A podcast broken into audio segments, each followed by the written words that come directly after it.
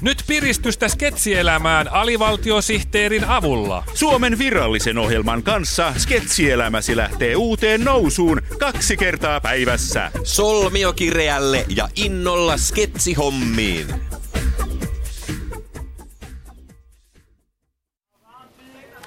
Kuulkaas, rakkaat ystäväni, hmm? mulla on aloite. No huhu. Minä olen kyllä tottunut siihen, että nainen tekee aloitteen. Vai aloite? Ehdotatko, että Suomen valtion velka voidaan poistaa tuhannessa vuodessa, jos Ben Tyskovits tekisi vartin enemmän töitä päivässä? Ei mitään noin vähäpätöistä. Mm-hmm. Ehdotan, että suomalaisen kulttuurin päivä muutetaan suomalaisen kurttuulin päiväksi. Vai kulttuurista kurt kulttuuri. Äh, palvelisiko tämä lukihäiriöisiä? Vai onko mielestäsi kulttuuri menettänyt merkityksensä ihmisen siltana kohti korkeampaa henkisyyttä? Ei, ei, ei. Aha. Meidän pitäisi juhlia suomalaista kurttuulia kahdesta syystä. Niin? Ensimmäinen syy on se, että suomalainen kulttuuri on niin vakava asia, että sitä pitää juhlia otsa kurtussa. Niin, nykyäänhän suomalaisen kulttuurin päivä on riihakas karnevaali, mm. jolloin soitetaan kannelta ja pukeudutaan tuohivirsuihin. Mm. Totta, totta.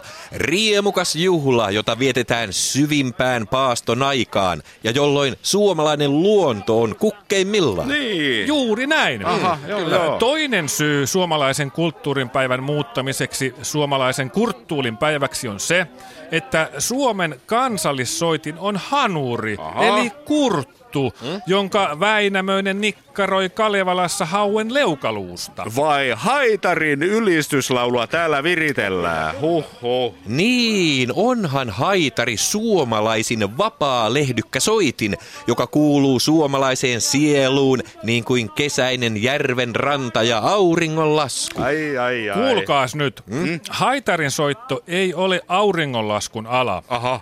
Tiedän kyllä, että toiset ovat sitä mieltä, että hanurin ominaisuudet tulevat parhaiten esille järven pohjassa. Mm, Mutta he ovat vain kateellisia, mikä onkin Suomen tärkein luonnonvara.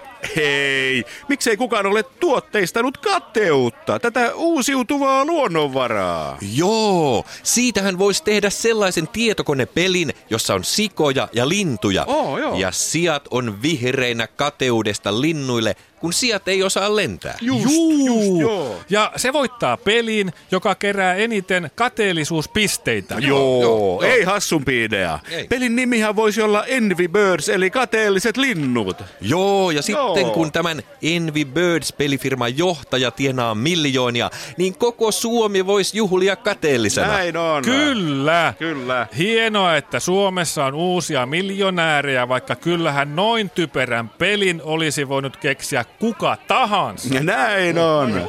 Kateutta ei kannata pantata. Kateus kannattaa laittaa liikkeelle, jotta kaikki pääsevät nauttimaan sen kielteisyyttä lannoittavasta voimasta. Totta tosiaan. Totta. Niin kuin jo muinaiset roomalaiset sanoivat, ruoho on kateellisempaa aidan toisella puolella.